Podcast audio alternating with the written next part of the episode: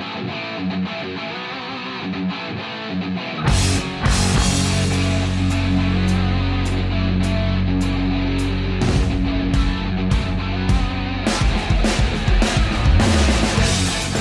evening. Welcome to the Pirates Fan Forum here on DK Pittsburgh Sports Podcasting Network. I'm your host, Gary Morgan. Uh, with me, as always, is my good friend and co host, Jim Stam. Say hello, sir. Hey, guys. How's it going? And uh, we've brought along one of my favorite fans, and I call him fan and nothing more because that's exactly what I love about him. He's literally just a Pirates fan that lives in Texas and somehow still watches this team. So, Sean Connolly, say hello, everybody. Hello, everybody. So, today, before I get into some big rambling rant, I thought we were going we should spend a little bit of time talking about the GM maybe being part of the reason why they don't want to spend this this year as opposed to just going ahead and scapegoating Bob Nutting like we typically do. I, I think in this case, we may be actually up against one of those weird situations where, yeah, the owner's cheap, but the GM's not interested in spending right right this moment. Does that make sense to you guys, or am I just making things up? Because I've already been told that I'm making an excuse for nutting, and I really don't think I am this time. Sean, go ahead. All right. Uh, I don't think you're nuts. So, but I also don't think that's necessarily a bad thing. So Cherington is more of the expert, and really Nutting's more of a uh, owner slash customer type. So you want to go with the expert. The expert is saying don't spend, our expectations for 2022 aren't that high to begin with. We want to develop talents. We want to make sure that we get our at bats. We want to make sure we get people to understand what they what they can do actually pitching. Uh, I, I don't see that as a as a bad thing to try and grow the homegrown talent. See, I don't see it as a bad thing either, but my gut instinct tells me if I'm agreeing with Bob Nutting, I'm making a bad choice. And I feel like I'm agreeing with Bob Nutting here in that I'm okay with them not spending a lot of money this year if it's to, in an effort to protect prospects and they actually think some of them are going to grow into the job this year. But Jim, as you and I have talked about multiple times, we don't see an awful lot of them really growing into the job this year, right? so it seems to me like a little bit of money wouldn't be a bad thing, and I don't think it would hurt the rebuild. But I get the impression that's where Ben Cherington is from his comments it, it's tough because like you you you opened with is like anytime anytime you even slightly step into the uh, corner of uh, Bob Nutting, um, that's a hot place to be, and people don't like it.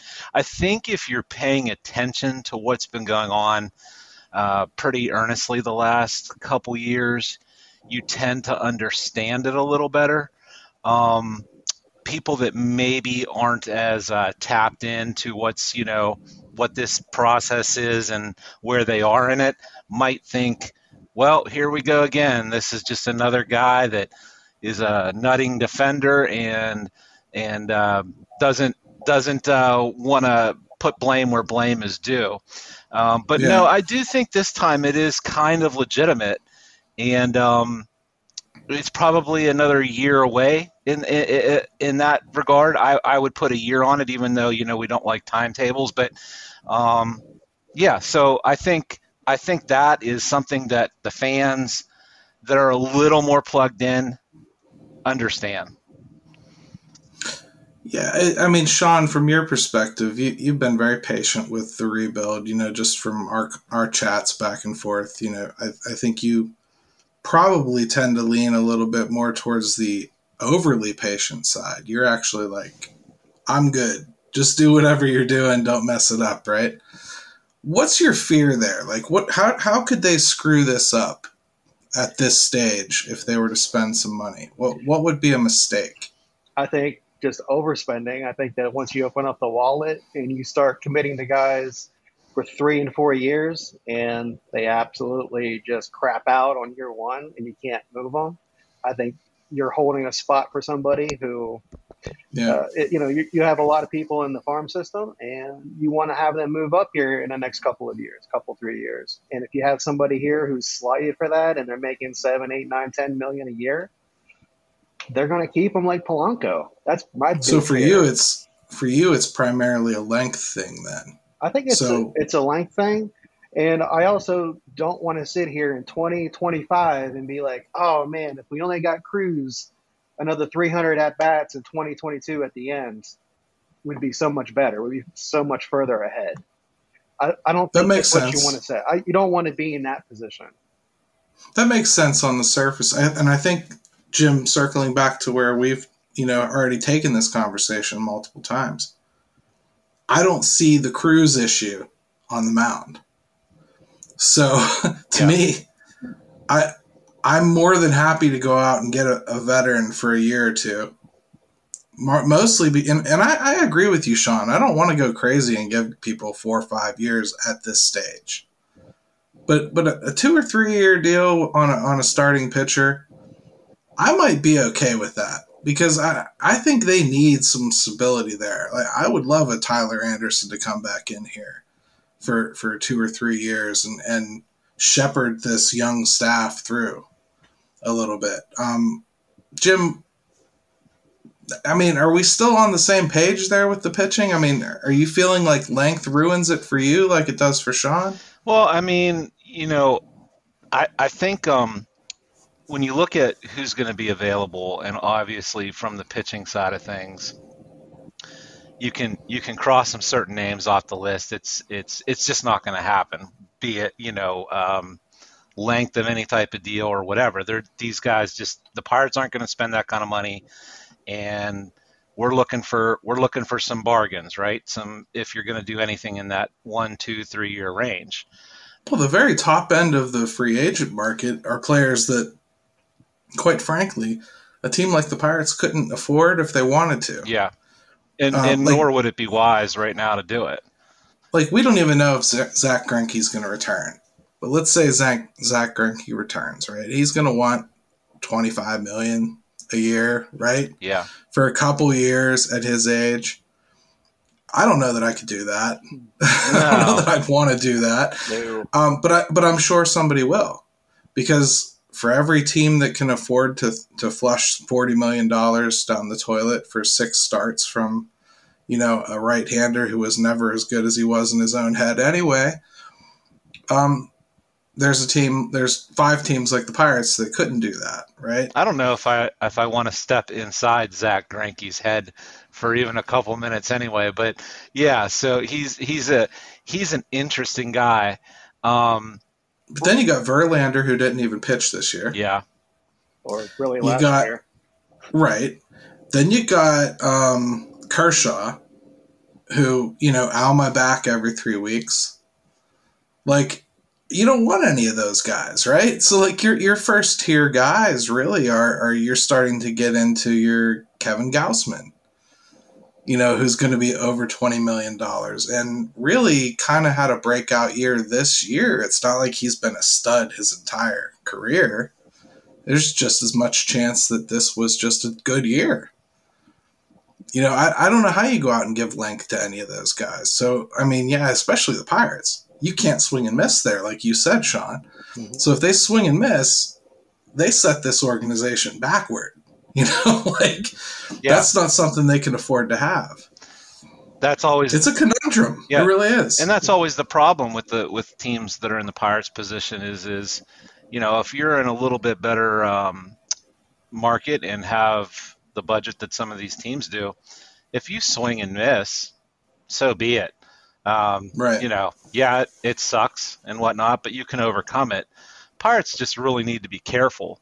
I think, um, you know, when when we were uh, discussing this topic before the show, I, I looked up something and I was, uh, yeah, I, I hate to parse words too carefully and look at them too closely, but you know, Cherington said, and I'm going to quote, and this is just recently, we'll have things we can do this offseason as it relates to acquiring players through free agency or trade.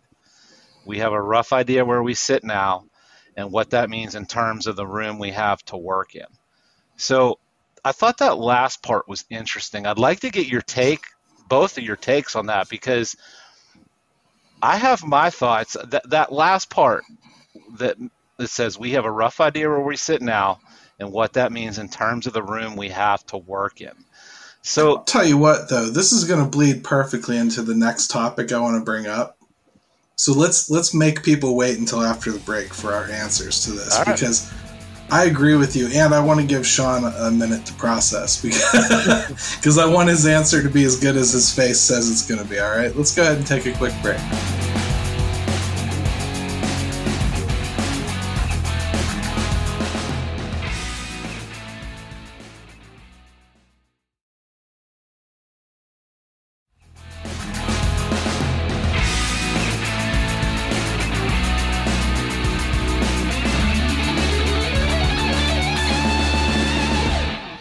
All right, and we're back to the Pirates Fan Forum here on DK Pittsburgh Sports Podcasting Network. And we left you off with Jim bringing up a very interesting quote from Ben Cherington, where he basically says we have an idea of what we're going to spend or what, what where we're at and where we are in relation to what the room we have to work with, right? mm, So, Sean, do you want to take a crack first, or would you like me to go after it? I mean, all I know right now is that we promised an audience we were going to react to it, and we've had about ten minutes to think about it. I love so- me. First of all, Sean, me and Gary like to do this. We like to spring things on each other just to get that natural reaction. So you didn't you didn't just get ambushed. This is this is how we roll. Hey, You uh, got Jim Bushed. Yeah, you got Jim oh, fair enough. You know, it's all part of the game, right? So, no, I think that as far as the room that they have to operate in, they're they are constrained. They're constrained by the small market. They're constrained by the uh, excuses that they have given themselves in the past. Like we're a small market, we can only do so much.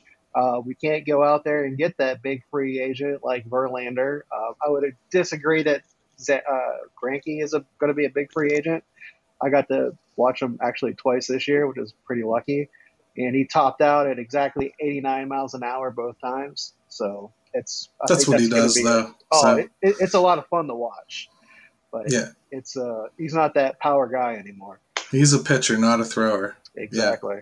But uh, as far you know, as far as Ben goes, as far as Cherington goes, and what they are looking at and what they're constrained by, I, I just hope they're not looking at what they can't do. I hope they're looking at what they can do, and going out there and doing That's a good way to put it. It's very you know, good. And, and going out there and getting some bargain bin pitching, just like uh, you said. I think that as far as free agents go, in my head, I separated out between position players and pitchers. So, and as far as the way you guys have talked about the uh, prospects coming up, pitchers are a, a lot farther away than the position players. You don't want to block the position players. There's nobody that's going to be there for the next couple of years that's go- that's going to block the, the pitchers. So Yeah. I, I, I agree with you there. I, I think when I when I think about Cherington's statement, I what I'm really thinking about mostly is is at this point we're piling up statements that that all prepare the fan base for being underwhelmed, right? Mm-hmm. That's that's what I keep hearing. I keep hearing an awful lot of um, yeah, we could do this and that, but you know, kind of just expect most of it to be internal, right? Or uh, you know, we, we got room, but you know, we got to be real careful with it.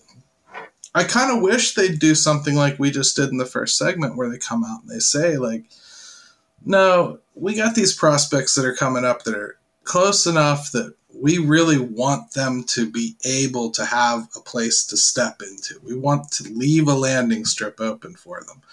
I'd much rather tell Cole Tucker to go packing than, you know, tell um, Javi Baez to go packing, right? you want your prospects to have a landing spot. That's the purpose of this whole thing. I, again, I go back to just thinking they don't have enough on the mound to do that, despite a lot of people thinking Ronzi's going to come up here and start in the All Star game. Um, I don't see it. I, you know, I think I think they probably need a little bit more seasoning on guys like him. So So so Gary, um, what do you think he means then by that in terms of the room we have to work in? Because you know, I take that in a very um, simple way, which is they do still have some sort of a budget they want to stick to this off season.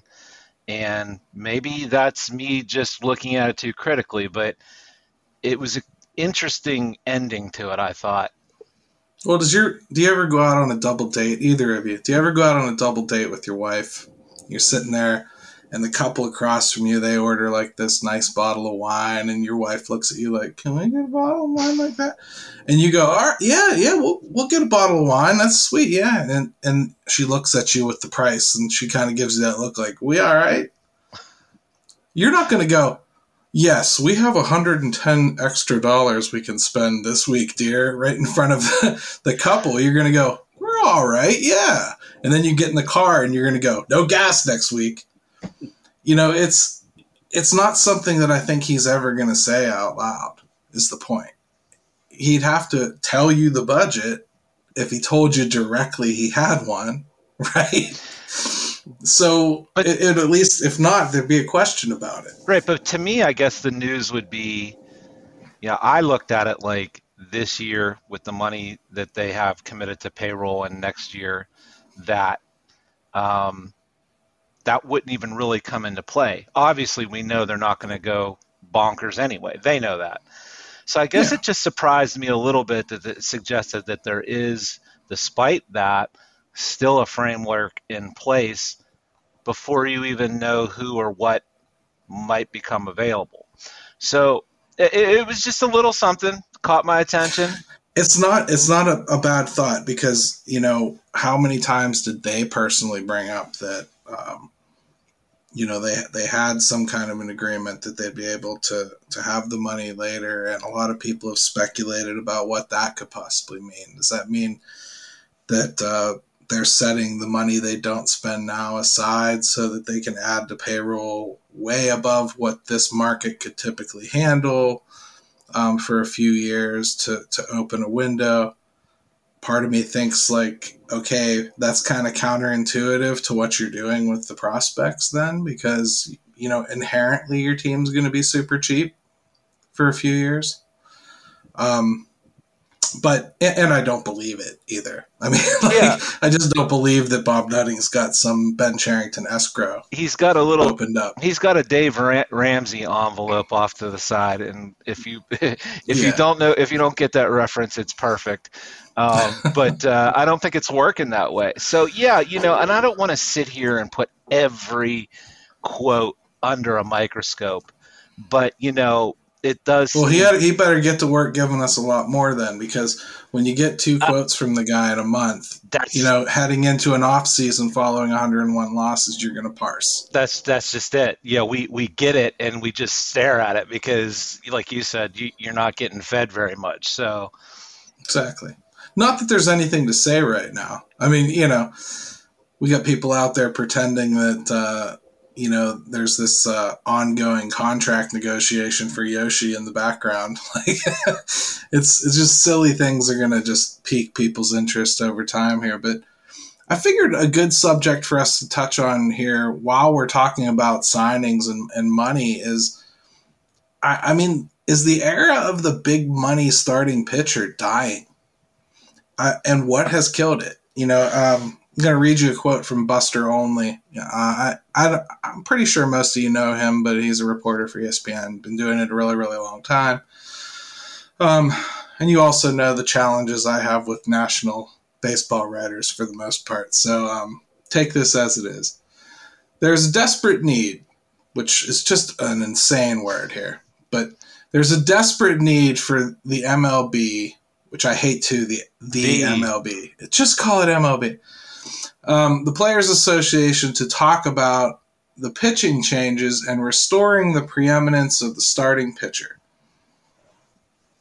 It'd be better for the product, it'd be better for the union given the importance of starters and setting market prices. So, I had a few issues with this, and it really got me thinking m- mostly about um, a conspiracy theory that I've kind of held in the back of my head for quite some time, right? So I'm going to go ahead and approach it, and we'll see what you guys think of my nuttiness this time. Uh, first, Buster has no idea what the major problems are with, with baseball if he truly thinks this is something that, that's up there, or he thinks that people can just complain that the role of something in sports has changed and they can uh, get it reversed. That would be like saying that hockey goons could complain to the union and have it reinstituted uh, as something that happens every game in the NHL. So silly on its face. Here's my conspiracy theory the game itself, in the name of health, has changed the role of starting pitching to the point where it is setting up a structure of minimizing salaries long term. I think Gerrit Cole might be the last big, big money free agent starter for quite some time. Thoughts? I'll go with you, Jim, because Sean went first last time. You know, it kind of it's funny. I've never heard you say that before. And it kind of goes a little bit along with some of the things I've been thinking too, which is, and maybe it was by accident at first.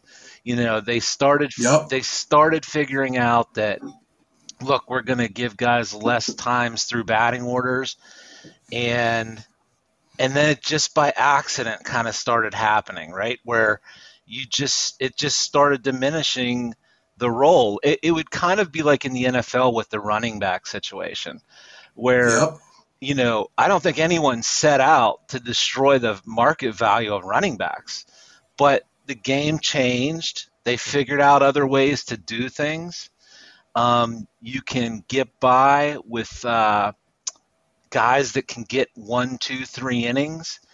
It's hard to find these Gerrit Coles, right? So if you can Right. if you can find another way to, you know, skin a cat, I, I mean, why wouldn't you do it? And so, yeah, I mean, it's it's great for the owners, and it's great for GMs trying to go out and find guys to pitch and effectively get through things. I do say I, I want to say this because I don't want it to get lost uh, in the conversation.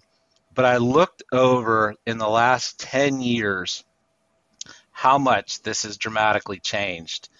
And in 2011, the percentage of six inning or plus, six plus inning games from starters was at 65.7%. It, Wow. it, And I just wrote I just wrote now- a piece on this. yeah, it is now down to 36.6%. I just wrote a piece on this this year, and, and the top in the league was the Oakland Athletics, averaging five point one innings. Yeah. it's crazy. I mean, so it has, I mean, that is 10 years, you know. Um, it, yeah, it- that's a trend. That's not a oh, fluke. Boy, that's that's going off a cliff with it, and it was 31.8 percent last year, but you know, COVID had something to do with that.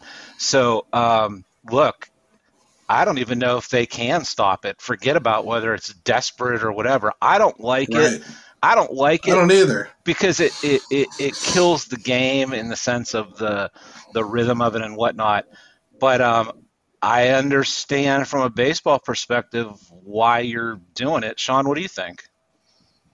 I think a lot of what you said is is absolutely 100% correct. Uh, but I also think that we're on the back end of a lot of these big name pitchers, and it seems like this is a lot of the elite quarterback debate in the NFL. Whenever you're really just trying to parcel out which five are the best quarterbacks, like which five are the best starting pitchers in the MLB, and what's that worth? Um, and just to counter your guys' argument where you're not getting as many innings, well, playoff baseball has also changed. Like if you can sit out there or send out your big horse for that wild card game, that game number one, you can get five or six innings. What's that worth?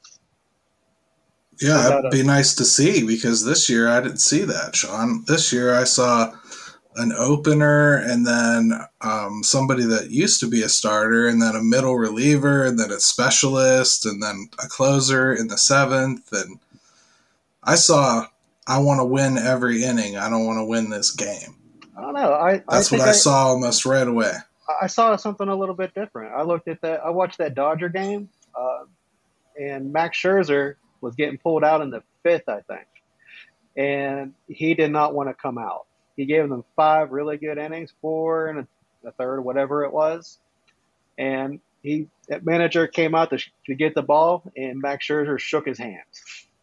I think yeah, Max Scherzer's Max Scherzer's earned that too. Yeah, there might be about five guys that have earned that.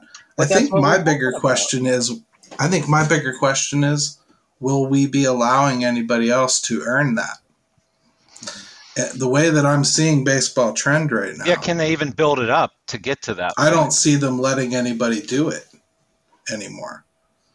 Okay. That's that's something that I think baseball is is kind of shifting on a little bit, and I'd love to think that it's just um, health and um, trying to protect arms and not really sure, you know how how how to do it. And here's this um, analytics that say you should really only face a lineup twice, and let's just keep adding things to it, right?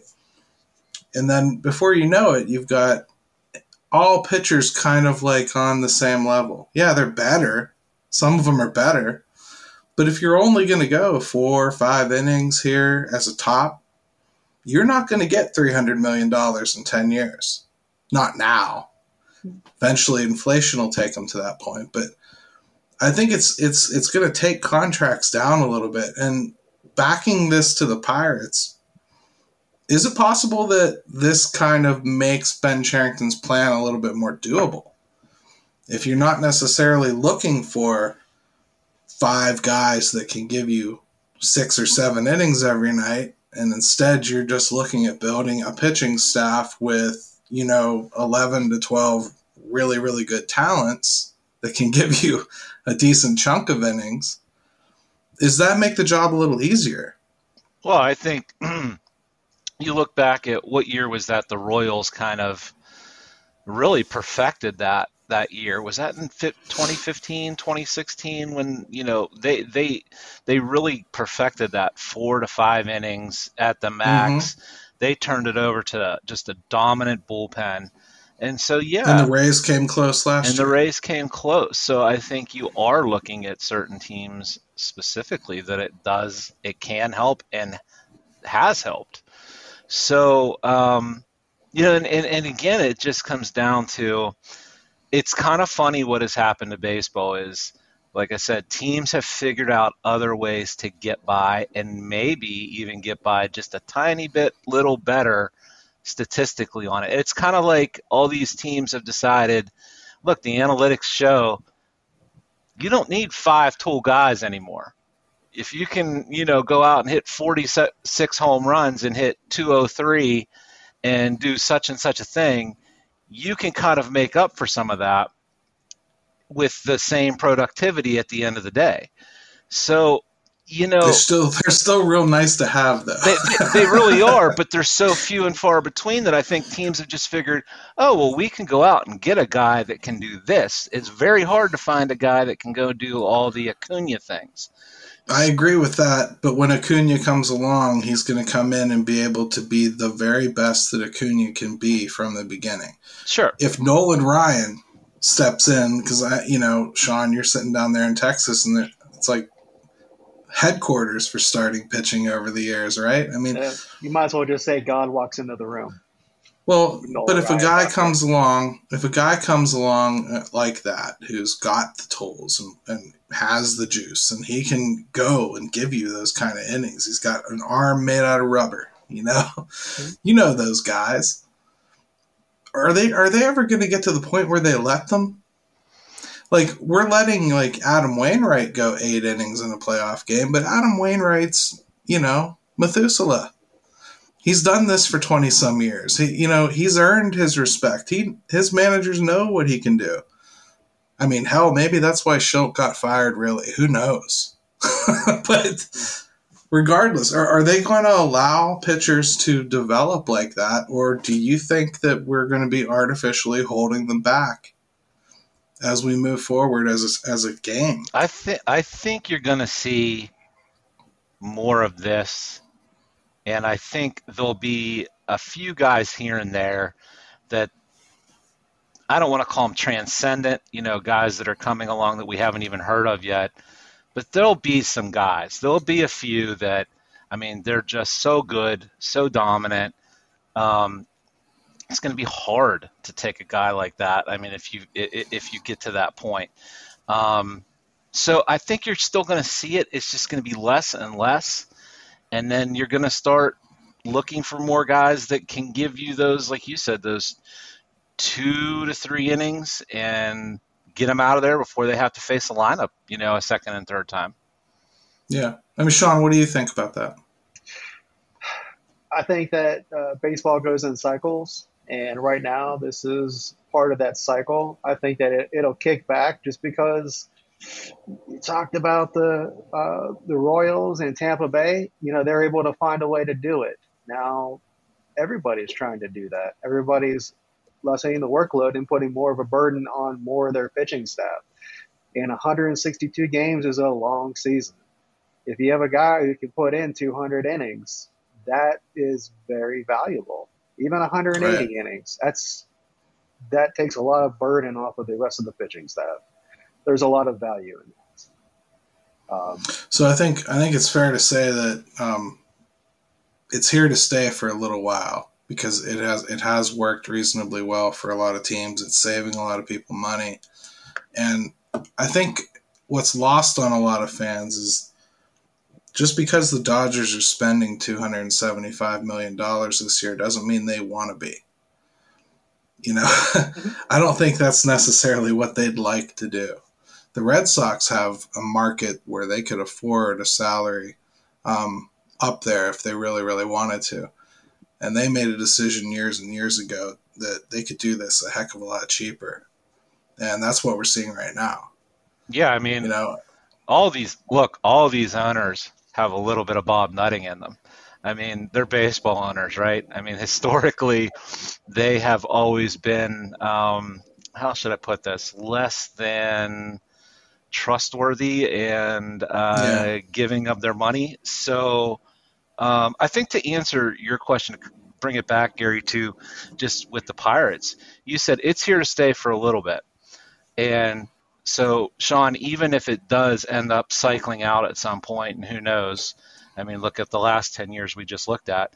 But to answer your point, Gary, is I do think it kind of lines up with the Pirates right now. Um, the next two, three, four, five years, I don't think you're going to see a trend away from it that soon if at all. So yeah, I mean, it, it, hey, look, the Pirates need a little bit of a break here or there. If if that's where some of it is, or one one aspect of it, great. Worse things have happened, right, than having something break the Pirates' way. I'll tell you what, though, guys, let's go ahead and take a quick break, and then when we come back, we're going to start talking about a little bit of a series we're going to start here on the show. We're going to start talking about potential rule changes in the CBA that could make some things cool for the league, and um, maybe some even some of them be wishful thinking. We'll see.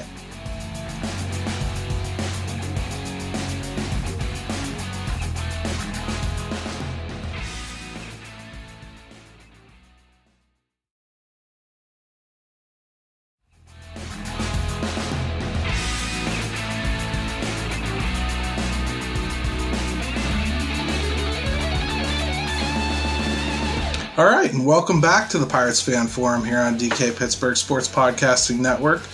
I, I really feel like uh, Jim and I were derelict in duty. We didn't come up with any kind of a theme song to intro this new segment that we're going to introduce here. But with the CBA coming up, I really thought it would probably be smart for us to spend at least a segment on just about every show talking about something that could change in the CBA realistically and talk a little bit about what it could do for the Pirates. And I don't want it to be a CBA speech every week. So, I mean, if you don't know what the CBA is, collective bargaining agreement, hopefully you retain things well and we don't have to repeat that over and over again. And I'd really like the, the salary cap to not be the subject every single week because I think if we're going to get victories, realistically, some of them are going to be pretty small. So, for this week, I thought we'd talk about what if MLB instituted the ability for teams to trade draft picks. Um, right now, they're only allowed to trade comp picks, which you know we've seen some teams do, and that's kind of cool. If if teams were able to trade draft picks, do you think it would change the ability of small market teams like the Pirates or the Orioles even to amass some first round picks and be able to to get to the top of the mountain a little bit more reasonable amount of time? Shaun, I'll start with you for this because you've got another team in your backyard that stinks out loud too, the Rangers. So, no, fair enough. Uh, I would say I'd be more concerned about the uh, bottom of the of the draft, kind of like the rounds twenty through forty.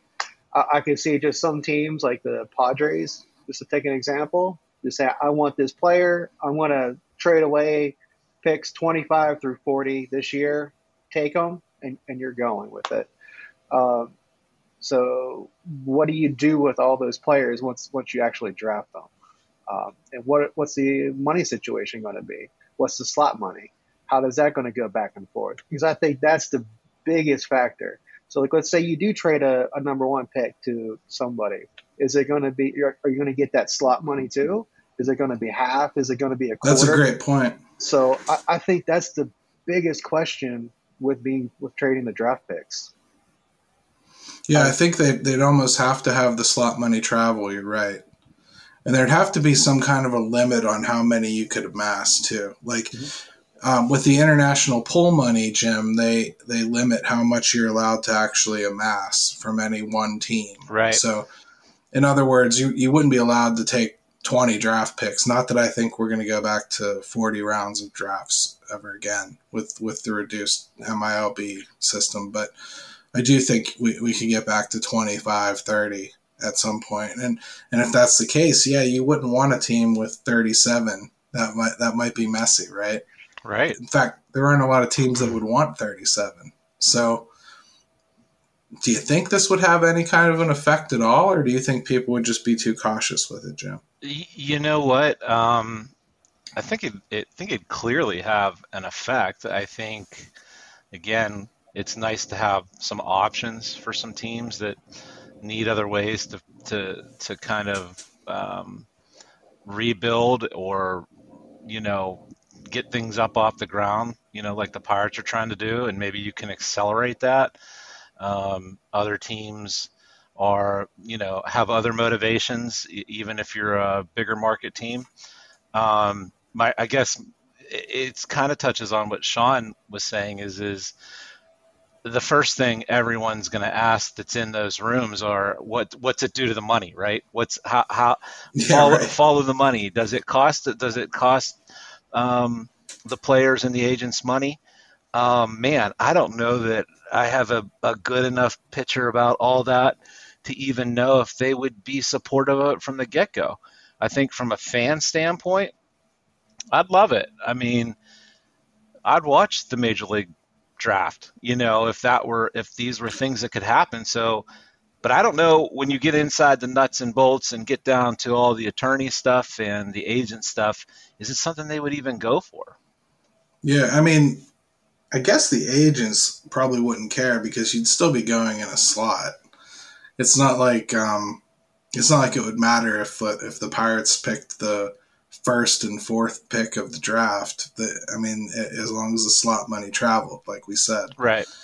If it doesn't, then yeah, I think agents would get upset because clearly one of those first two picks isn't going to get um, actually signed. So, um, I don't know. There, it, it's an idea that I've had for a while. I've always liked it in the NHL, although being a Penguins fan, I think it's largely gotten them into trouble. But uh, but that's up to the they, teams, right? You know, like if you can't handle it, that's on you. You know, and I don't mind that part of it. Yeah, I mean, we, we've seen teams mismanage things like that before. You know, they take uh, wild swings and misses on top picks, but um, you know, even the Pirates this year. Let's say they had the first two or three picks, right? You know, everyone was super afraid to take Jack Leiter because he's a pitcher, right? and they and they take the safe pick, I think, with with Davis. If you had the one and the two, well, one of them's probably going to be Jack Leiter, right? Because you don't feel like you're swinging your entire year's you know, um, pull in, in, your in your first pick, you, you get an, an opportunity almost for a two over. You you up your chances of actually getting a player, and for a team that is rebuilding through the draft and has to survive that way, uh, yeah, I, I, mean, like I can see the appeal there. The other side of it, though, Shaun, is I'm not sure teams like the Pirates need more incentive to trade established players. And that's realistically what they'd be moving for those draft picks. Let's not pretend you could gang together five or six lower round picks for it. They're, they're very valuable to every team in the game. I mean, that's essentially what they're getting anyway. They're getting prospects instead of major league ready talent. So they're already taking a bit of a flyer on them. And yeah. that's instead of a lottery of, pick, you're supposedly making an educated guess, right? Right. You have more information. Uh, but I think you have to look at what the big market teams are going to want. Like they've built a lot of it through just free agency and taking what other teams have developed and taking that uncertainty out of it. I think that the major leagues, they, they're, they're, it's the most uncertain of all the drafts out of the four major sports. So I, yeah. I wouldn't say, I'd say that the, you know, the Yankees, the Dodgers, if they can uh, go ahead and flip a number one pick for a uh, starting pitcher, just like you said, a number three uh, rotation guy. They'd probably do it just because you know what you're getting versus that first round draft pick. I think it would. The money is going to do. I think it would worry me a little bit in the sense of, you know, there's all these things that, while we talk about it, you don't realize kind of like you know the ripple effect, and what I would hate to see though is teams with this new um, way to kind of bow out or throw in the towel every year or every four or five years that you're actually encouraging that too. We've already got enough of that going on. That's a good ba- point. Go, you know, going on in baseball, and so does that start to happen because now you've given a team a chance to unload contracts and acquire picks and just start it all over again pretty quickly if you wanted to. So um, I wouldn't say that it happened a ton, but I think that those scenarios might occur. And I don't know if that's something baseball wants to get into right now either. Yeah, I mean, I got to be honest. To me, this was a slam dunk, uh, slam dunk subject when I first introduced it. I was 100% for it and just talking this through a little bit, and we, we've started talking a few layers under the onion. It's starting to stink a little bit. So I'm not, I'm not hundred percent, I'm not hundred percent for it now. Um, well, well, how about that, this? Like we're looking at it uh, from a big market perspective. At least I was. Uh, what about from the Pirates' perspective or another team's perspective? Like you get to maybe keep some more of the of the picks that you had already drafted, a lot of your prospects you get to maybe package in some some draft picks, but you also get to keep a guy who's uh, already in your system in your system, and that also helps with the uh, MILB uh, uh, quality of life.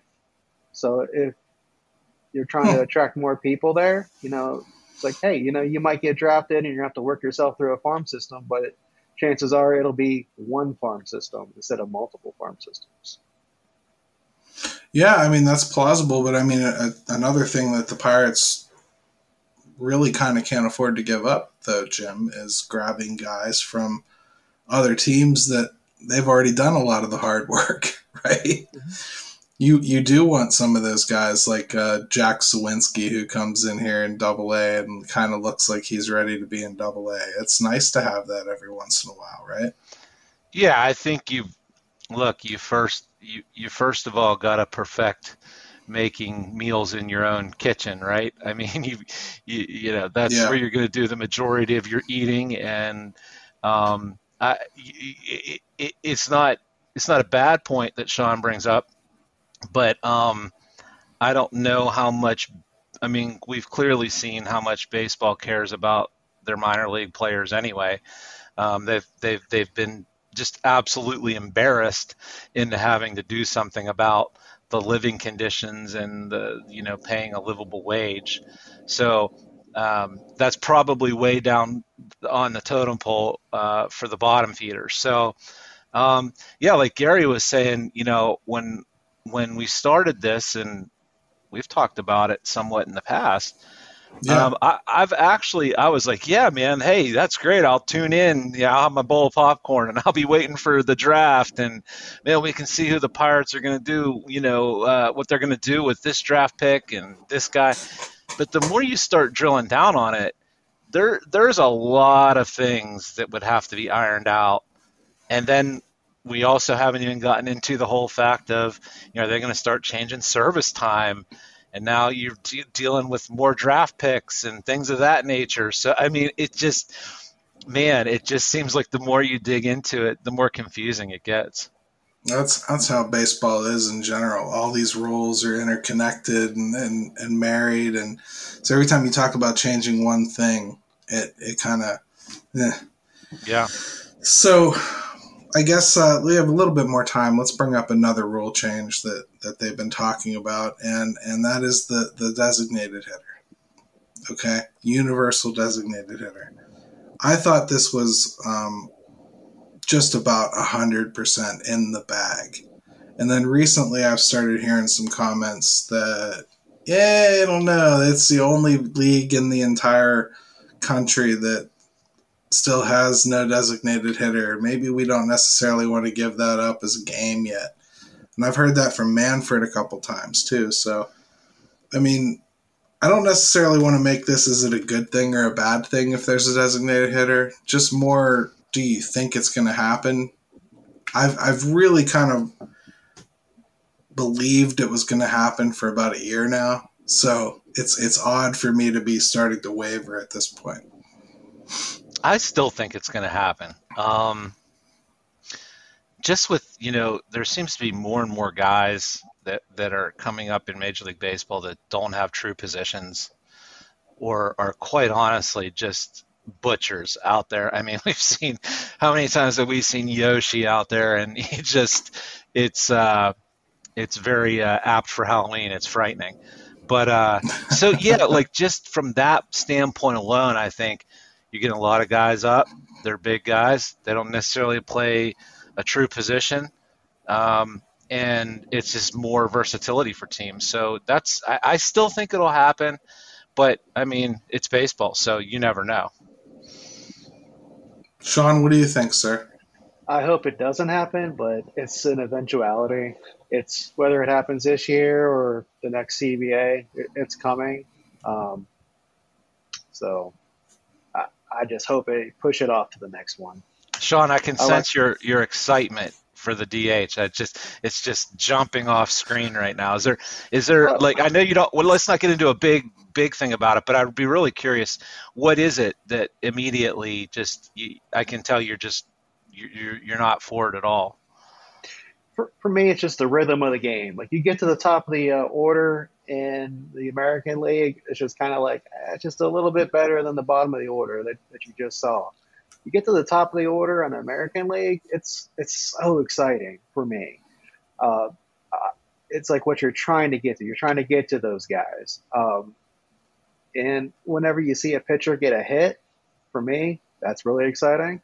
Uh, he helps out his own cause, and it, uh, it, just just to rehash all the old arguments, like you have more strategy in the National League and all that other stuff. You have the same guys coming up just trying to bash the ball in the American League, and it's it gets a little not tedious, but it's uh, it, it, just doesn't have the same rhythm, and that's what I grew up with. I grew up in the National League, and that's just what I like. I did too, and I think I. I don't want to say that I gave up on this subject because I used to be very kind of anti the DH, and recently I think I've been thinking of it more from a perspective of it makes it a little easier to get that next step from AAA to the to the majors done for for some guys that maybe aren't ready to take a position over, but you like their bat an awful lot, and you'd really like to get them up here and see what they can do. I I just think it provides a little bit more flexibility there. Um, the hitters, you know, the the pitchers hitting. I agree with you, Shaun. It's kind of cool when they hit well. It's nice when you have a little break from um, facing one of those murderers row lineups where you get that pitcher that lets you get through the hump. But I don't know. I haven't seen enough pitchers really taking at bats seriously recently for me to feel like it's something I want to keep watching. That's that's that's really kind of what happened with me. I think you've just seen because I used to be against it, and then you've just seen such non-competitive at bats a lot of times um, from pitchers. And look, those have always been there, but I think it's been more and more of that. And I don't know if they're just they've almost they've almost just conceded that most of the guys you know that that go up there as pitchers aren't going to be able to hit. I will say like the thing that I keep coming back to with this is if baseball is looking to find more ways to get the interest level and the excitement up and the balls in play and things of that nature, then I think it's just a matter of time. It's a quick way to try right. to inject that into the game when all these other problems are so, uh, like we've talked about, interconnected, that this would be a, a way right away, at least in one league, to kind of get that moving a little bit. I mean, if they if they're not going to do it, I mean, it's this isn't just a Pirates problem, but if they're not going to do it, somebody needs to very seriously think about making the pitchers take batting practice for real and at least teaching them how to bunt. I mean, you should at least be able to drop down a bunt. I I don't care that like um, Bryan Reynolds isn't a good bunter. For all I know, he probably is. I'd imagine he could do whatever he wants, but you know, I don't care if Colin Moran can bunt. I want to see Chad Kuhl drop down a, a perfect bunt down the first baseline. That's what he should be able to do. I, you know, you don't want to see you don't want to see Colin Moran drag bunt and just just leg one out and beat it down the line. I mean, I want to see it two years from now when he's been traded to the Cubs. I don't want to see it right now, you know. But um, that's just me. I mean, I think I've seen enough of Colin Moran trying to run. Don't you think? So, um, don't you think too, though, that it's gotten look, it's gotten hard for hitters to hit.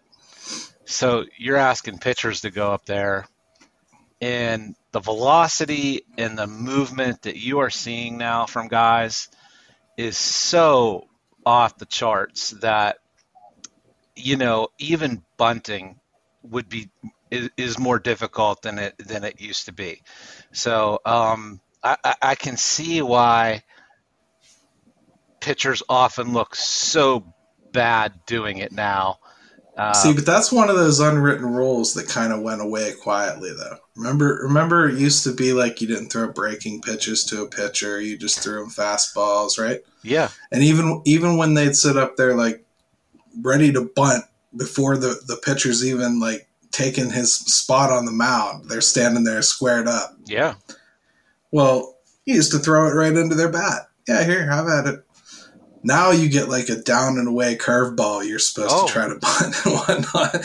They're they're not giving it up the way they used to. It used to be just a, a, a free shot at it. So, yeah, I mean, if that aspect of the game has changed and and it seems obviously to have, then yeah, I mean, what are we holding on to it for anymore? let it go. And if Steven Brault really wants to hit, he can play right field. Yeah, and and he can pull a Rick Ankiel. Um, but uh, dude, he would have been a better option at the plate than an awful lot of guys we had this year. Well, that's true. I'd prefer never to revisit that again. But um, no, I don't watch next year then. Oh, Gary, Gary, Gary, stop. trying to stay positive over, over the off season here. It's very hard. Right. We have to get through Christmas before I start that. Sorry about that. Anyways, uh, no, guys, great talk again. I, I really had a wonderful time talking about everything today the rule changes and the, the pitchers changing and what the GM's actually doing. I, I think, man, it was a good it was good stuff today. And hey, I got to give a quick plug out too. If you haven't had a chance yet to read um, Alex Stumpf's latest piece on DK Pittsburgh Sports, um, just bar none, the absolute best job anybody has done this entire year covering the development team and and everything that's going on with the system as far as the different things they're trying. I learned things about the the, the structure of the pitching techniques that, that they have through the system than I ever knew. And and I covered this team pretty closely myself. So wonderful piece. Please take the time to read it. It's not a free one. It's worth the seven day free trial if you can just get a hold of that. Even uh, if you're a Pirates fan, really, really got to give that one a, a, read. It's very, very good stuff. And uh, Jim, before we go, how do people get a hold of you, my friend? Yeah, um, yeah, I'm all Twitter all the time. It's for the city underscore four one two or at Jim Stam twenty two. Love to talk to Pirates and basically anything Pittsburgh. You will get my attention. I do want to ask Shaun, how often do you see anybody out there? Because you're in Texas, right? Yep. How often do you see anybody rocking a Pirates hat or a pirate shirt? And do you get hit immediately with stalking charges when you see that? So it happens more than you think. Really? So there, there is a lot of people with uh, some pirate hats, but you got to be careful too because a lot of them just like the hat. They, they're not a fan of Pittsburgh. So you sit there and you be like, "Hey, pirates," and they're like, mm, "I'm, not, I'm, not, I'm not talking to you." So, hey, at least they don't think it's a Philly hat, man. Oh, oh fair enough. But I got a but Shaun, people. uh, oh, sorry. Go ahead. No, I was just going to tell people how to get a hold of you on Twitter. You are Shaun P Conley, and that is Shaun spelled the the King's English way, S H A U N P Conley on Twitter. He is a good follow, and he loves to talk bucks. So uh, give him a shout out too. Follow the show on Pirates Fan Forum at Twitter. And uh, you can also email the show, Pirates Fan Forum at yahoo.com. We love to answer questions. You send them in to us, we'll happily try to answer them. Or if you have a role suggestion for the CBA that you think is coming up and you'd like us to cover it in one of our segments, we'll definitely take care of that as well. Anything else to add today, Mr. Stam? No, I was just going to follow up with you, Shaun. Shaun knows his stuff and he's a good follow.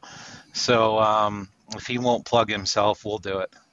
Oh, well, I was trying to, but Garrett beat me to it. Well, have, have at it, sir. No, no. So, you know, I appreciate it. Shaun P. Conley at Twitter. And I do apologize ahead of time. I'm Austin this week. I'm here for the F1 race, and it will be a Formula One Stan account for the next three days. So you've been warned. Right. So start following him like next Monday. Monday. There you go. Everybody, yeah, it's gonna be all right. And uh, hey, without further ado, let's go Bucks, and also Kenny Pickett for Heisman. Let's go Bucks.